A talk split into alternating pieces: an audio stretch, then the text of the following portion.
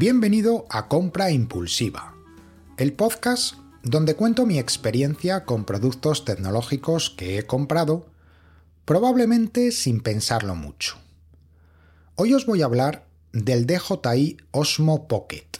Yo conocí la marca DJI a raíz de mi experiencia con el dron, de la cual ya he hablado en el primer episodio de este podcast.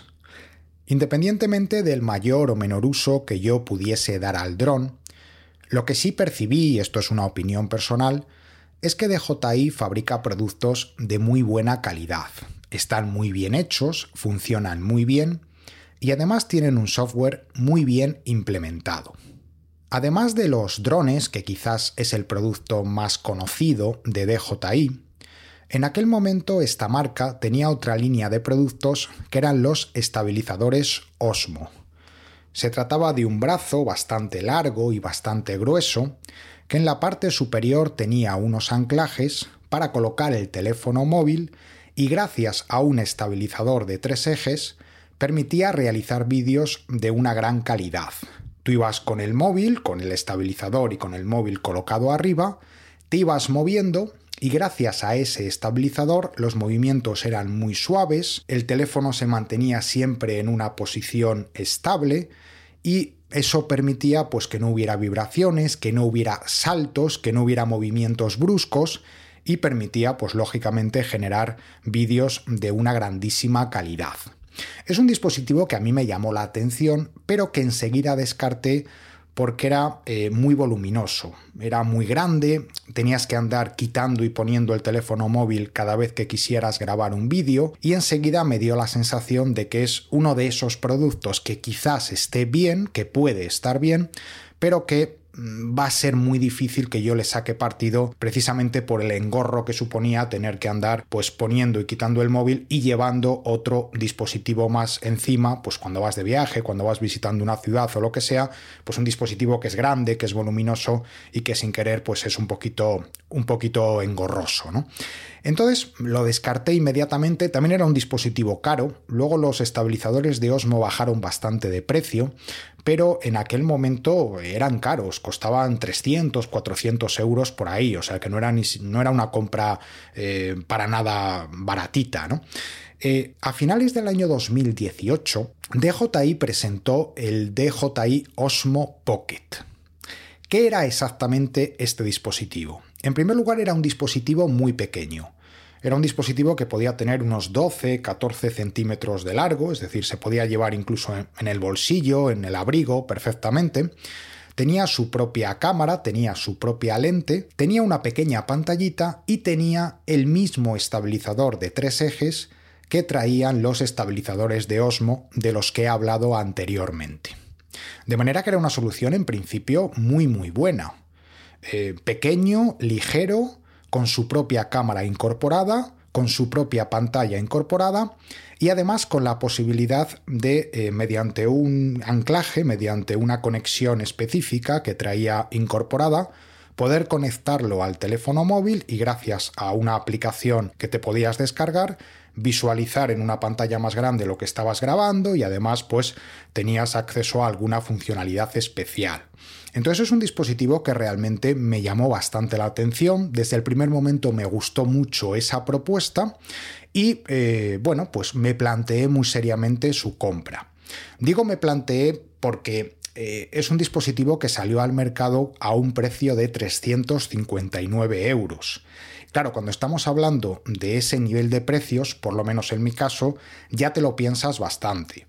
Es decir, tú te puedes dar un capricho tecnológico de 50, 60 euros de vez en cuando, bueno, pues quizás eso no te lo piensas tanto, pero cuando ya empezamos a hablar de productos de 200 o de más de 300 euros, ya es para pensárselo bastante. Entonces, estuve viendo algunos vídeos, estuve, eh, bueno, pues dándole algunas vueltas, como suele pasar, pues eh, unos días piensas que sí, otros días piensas que, que no, que no es tan buena idea.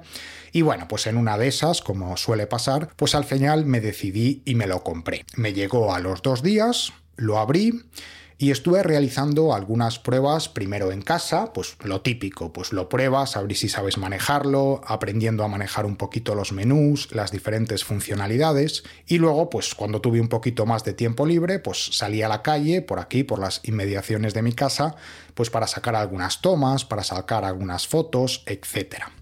La verdad es que el dispositivo mm, me gustó bastante. Evidentemente es un dispositivo fundamentalmente orientado a vídeo, que es, digamos, su punto fuerte. Tenía eh, funciones específicas. Tenía una función de seguimiento, tú marcabas un objetivo y el dispositivo automáticamente hacía seguimiento. Seleccionabas, por ejemplo, una persona o lo que fuera y automáticamente, si la persona se iba moviendo a izquierda o derecha, pues la cámara era capaz de seguirla con una eh, gran suavidad. ¿no? Eh, tenía también una función de time lapse Luego tenía una función que a mí me gustaba mucho para el tema de fotografía, aunque es un dispositivo, como digo, muy orientado al tema de vídeo, para el tema de fotografía tenía una cosa muy chula y era una foto panorámica 9 eh, en 1. Me explico. Tú, por ejemplo, querías fotografiar pues, algún elemento estático, me refiero pues, a un monumento o a un paisaje donde no hubiera movimiento, porque si hay movimiento aquello no, no funcionaba. Entonces, eh, el DJI Osmo Pocket lo que te hacía eran nueve fotos, tres filas de tres fotos. Además, era muy curioso ver cómo la cámara se movía rápidamente haciendo esas nueve fotos y luego, mediante software, te lo componía en una sola foto. De manera que tú podías abarcar un espectro bastante grande de lo que estuvieras visualizando y quedaba una foto muy muy chula y la verdad es que todavía conservo, y las tengo por aquí guardadas, algunas fotos de las que saqué con, con este dispositivo. Entonces, bueno, pues la verdad es que hice algunas pruebas, me gustó, me pareció que era algo interesante, pero lógicamente como es un dispositivo de uso más eh, lúdico, vacacional, etcétera, pues en ese primer momento, después de hacer esas primeras pruebas, yo ya no lo utilicé más, digamos, en el corto plazo. Lo dejé a la espera de poder hacer un viaje, de poder irme de vacaciones y de poder utilizarlo. Pasó aproximadamente un mes y un fin de semana pues nos fuimos a Madrid pues a dar una vuelta por el centro de Madrid. Estuve haciendo algunos vídeos, estuve haciendo algunas tomas, eh, saqué algunas fotografías de estas panorámicas, me acuerdo especialmente de algunas fotos pues en el Palacio Real o en la Plaza Mayor, que la verdad es que quedaron bastante, bastante chulas, en la Plaza de Cibeles también, me acuerdo. Y bueno, pues bien, eh, realmente pues eh, sí que yo notaba que como que me forzaba un poco a utilizarlo, que al final siempre es más rápido sacar el móvil y haces una foto y punto, o si quieres hacer un vídeo rápido, pues también sacas el móvil, eh, a golpe de clic estás grabando un vídeo en, en menos de un segundo. Y con este dispositivo, pues aunque lo llevaras en el bolso, aunque fuera un dispositivo pequeño, aunque fuera un dispositivo muy manejable, pues eh, siempre es más lento, siempre es más lento porque lo tienes que sacar de la funda, lo tienes que encender, no estás tan habituado a lo que es el menú, a lo que es el manejo del dispositivo, entonces cada vez que querías grabar un vídeo, cada vez que querías sacar una foto con el dispositivo, siempre tardabas un pelín más de lo que eh, puedes tardar pues con el teléfono móvil. Pero bueno, en general la experiencia digamos que es buena y repito, es un dispositivo donde eh, su punto fuerte eran los vídeos, la estabilidad en los vídeos. ¿Qué es lo que sucede? Que yo normalmente no grabo muchos vídeos y ahí está un poco eh, la compra o el impulso que me dio a mí por comprar este dispositivo cuando yo realmente no soy una persona que normalmente grabo muchos vídeos. Yo cuando voy de viaje, cuando voy visitando una ciudad o lo que sea, pues soy más de sacar una foto. Veo un monumento, veo un paisaje, algo que me llama la atención, o quiero sacar una foto a mi mujer o lo que sea, pues saco una foto y ya está, pero normalmente no grabo un vídeo. Pienso que un vídeo a lo mejor es cuando estás viendo algún tipo de espectáculo o lo que sea, pues sí que puede merecer la pena grabar vídeos, ¿no? Entonces, bueno, pues bien, le di un cierto uso que yo pienso que era un uso un poco forzado por aquello de lo tengo que usar porque me lo he comprado y no me queda otra que usarlo para sacarle partido. Pero bien, la experiencia digamos que no fue mala en ese sentido, ¿no? A partir de ahí, en el siguiente viaje, aproximadamente un mes después, yo me llevé el dispositivo pero ya apenas lo usé. Es decir, cuando llegaba el momento de sacar una foto, a mí me resultaba más cómodo agarrar el móvil, pulsar el botón de cámara que lo tenía en la pantalla de bloqueo y en un segundo estaba sacando la foto. Me resultaba mucho más sencillo que abrir el dispositivo, encenderlo, etc.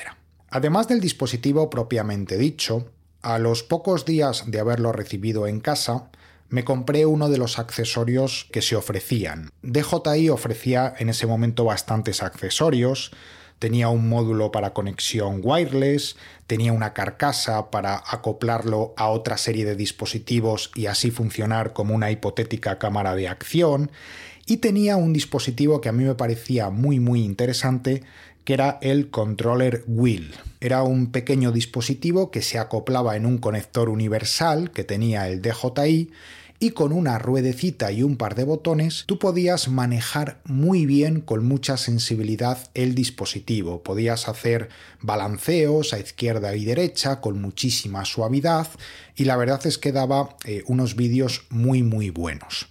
Pero como digo, al final me provocaba cierta fricción el uso del dispositivo y al final pues si ibas con un poco de prisa o si eh, no querías tampoco entretenerte mucho en sacar una foto porque ibas casi casi andando hacia otro lado y simplemente querías sacar una foto rápida pues mientras eh, ibas a un destino concreto pues tampoco era cuestión de pararse, encenderlo y tal, con lo cual agarrabas el móvil y al final yo me di cuenta, digo esto mm, pues no lo voy a usar demasiado, ¿no?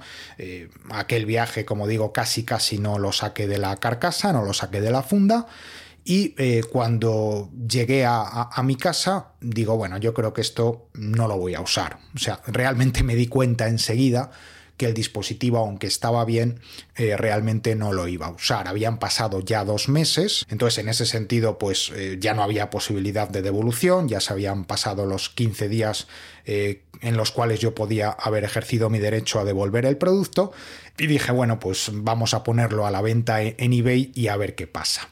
La verdad es que me fue muy muy bien. Es decir, a pesar de lo estúpida que pueda parecer la situación, es decir, lo compras y a los dos meses ya lo quieres eh, devolver o ya lo quieres vender en este caso, yo creo que fue una decisión inteligente porque, claro, el producto estaba muy nuevo, el producto era muy novedoso y si yo hubiera esperado a lo mejor, o sea, yo creo que al final el producto lo hubiera acabado vendiendo sí o sí. Si hubiera esperado, por ejemplo, un año para venderlo, lo hubiera vendido bastante más barato pero como lo vendía al poco tiempo de salir, era un producto que todavía estaba pues, en los medios de comunicación, era un producto conocido, y entonces, bueno, yo lo puse eh, a subasta en eBay, Tuve esa suerte con las subastas de que hubo dos o tres personas bastante interesadas en el producto que pujaron por él. Y hombre, no voy a decir que ganara dinero ni muchísimo menos, pero sí que es verdad que lo pude vender por un precio bastante, bastante cercano a lo que realmente me costó. Entonces, tuve bastante suerte.